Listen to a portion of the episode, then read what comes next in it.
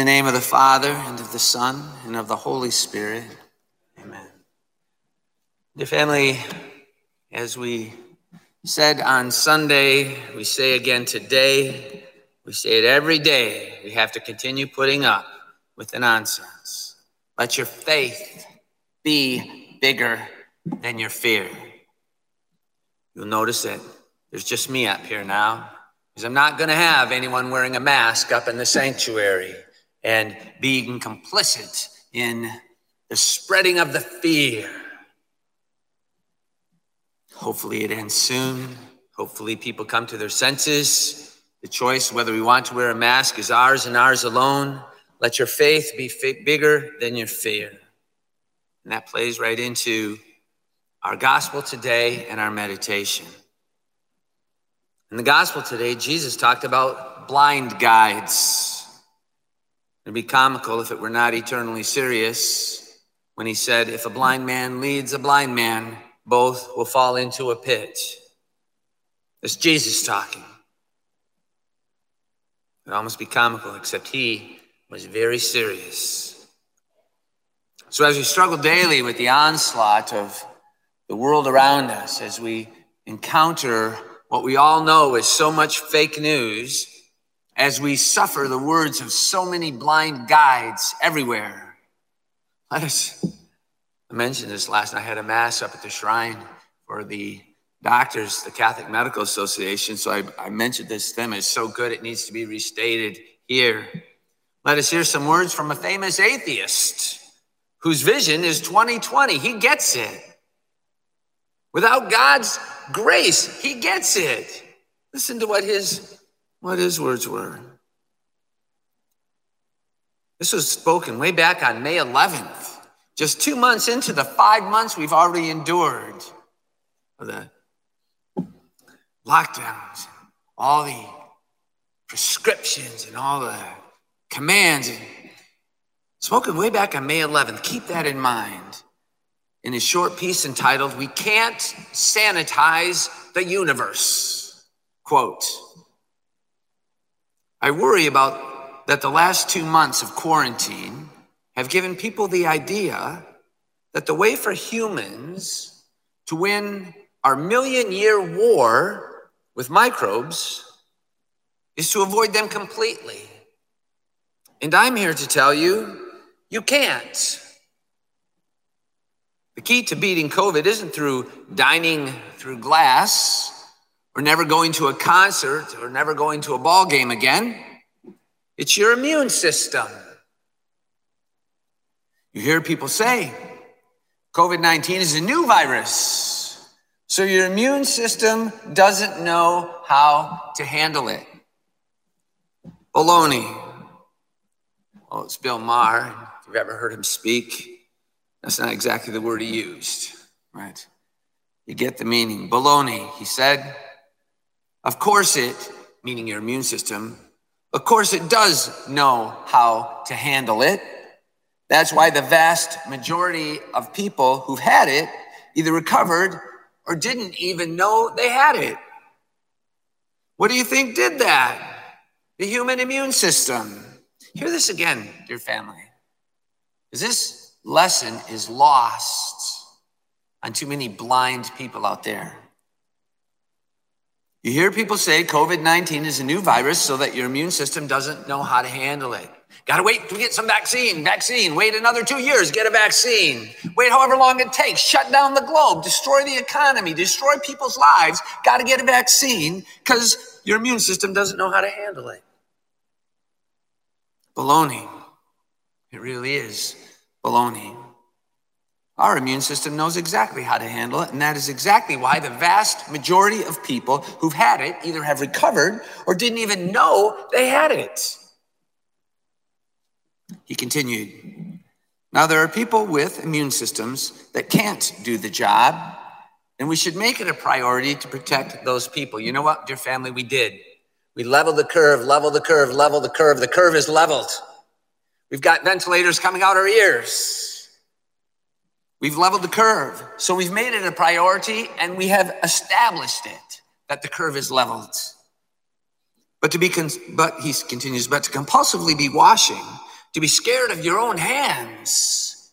That can't become the new normal. Microbes are ubiquitous. You can, you can keep discovering new places. This is him talking. You can keep discovering new places to scare people, buying protection for whatever it is that they're scaring us with. But we're solving the problem from the wrong end. Now, dear family, listen to what he said next. This is a health problem, but we can't sanitize the universe. He continued Governors should declare keeping our bodies in good health as an essential job, because that's the only way we are going to win this. Again, he continues God knows what is all over your pets and in their mouths. And you invite them on the bed and they try to French kiss you. And sometimes they succeed. And some people don't even fight it. But, as he said, what's the point of a pet if you're not going to pet it? It's in the name. Now, dear family, listen very closely once again to what he said next.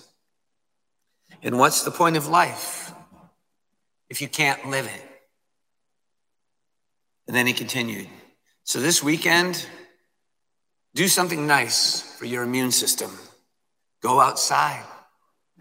That mysterious land beyond your curtains where the Grubhub drivers drive and live. And get some fresh air and vitamin D and break a sweat doing something besides eating hot chicken. Because at the end of the day, you can't keep all the pathogens out. End quote. From, of all people, an atheist, Bill Maher, or mayor. The family, that was wisdom. He has 2020 vision, this guy. Today, in our day, the godless are screaming out lockdown, face masks, social distancing. You know what I call it anti-social distancing because that's exactly what it is. There's nothing social about distancing. All the while speaking with the forked tongue of Lucifer in the garden, quote, you certainly will not die. You won't die if you just lock down. You won't die if you just wear all these face masks for the next two months. You won't die if you keep up your anti-social. Listen, after mass on Sunday, some families weren't even required to social distance, but some families were standing outside after Mass and a car goes by. And so many lemmings out there, so many sheeples have been empowered like fascists to rip on us. Car goes by, holler out the window. Well, thanks for spreading the virus. Apart from just simply being rude and obnoxious, it's that cancel culture attitude. It's that self righteous, I know better than you attitude. It's that I'm going to run your life. I'm an elite and I'm going to tell you what to do.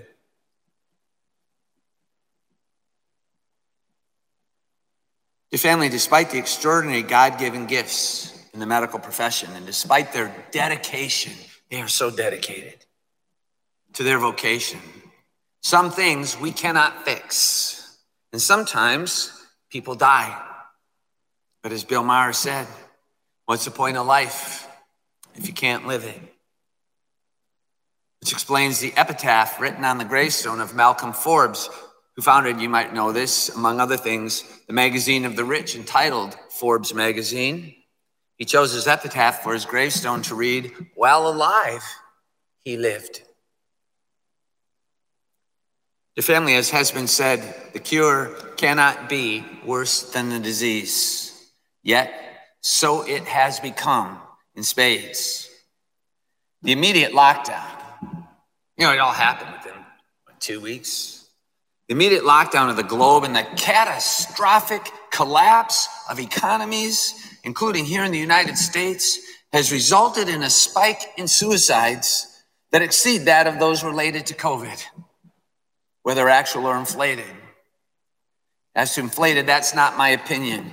Even the lead doctors admit that the deaths of COVID were overstated by at least 25%.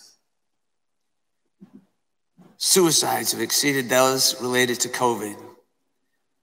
This says nothing about the actual violence and murders that have soared to historic and unprecedented levels. So, the point, dear family, that seems to be lost on so many blind people is that if we, if we actually genuinely care about the physical or mental well being of all people, then to shut down the globe does immeasurably more harm to a far greater number of people than leaving the economies up and running and people being allowed to live while alive. We genuinely cared about that, that would be the narrative. It's not a question of greed, keeping people working, keeping kids in school, where what? The percentage of, of kids under the age of 18 who could possibly die from this is essentially zero. It's not a question of greed. We keep working, we send our kids to school. It's a question of life itself. And far more people will suffer, and far more people will die because of the excessive overreaction to yet another regularly recurring epidemic. These have come before, they are in our time, and they will continue to come in the future. We don't shut down living. Your family, everything I've said from the very beginning of this insanity in these desperate times, it's called for desperate measures. Some people complain about the homilies. If our homilies don't speak to our times, what good are they? If the shepherds don't try to shepherd the people in truth, what good are they? If we don't somehow inspire in you the spirit of living while alive, what good are we? I said from the beginning of this insanity, everything I've said has been in defense of you, yourself, as well as your other brothers and sisters in Christ.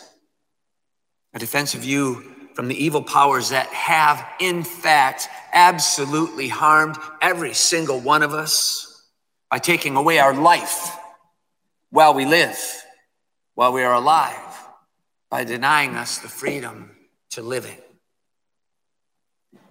So, as we grapple with the godlessness of the blind leaders of the world and the godlessness of so many blind followers, like that car that drove by after Sunday Mass and said, Thanks for spreading the virus.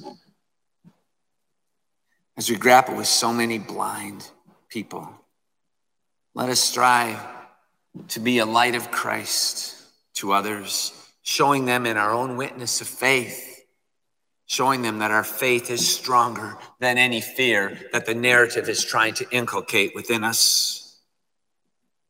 Showing them that even when the storm is at its most fierce, even when we have sometimes taken our own eyes off of Jesus and sought some other solution, some human solution, some fallible human model solution other than a divine one.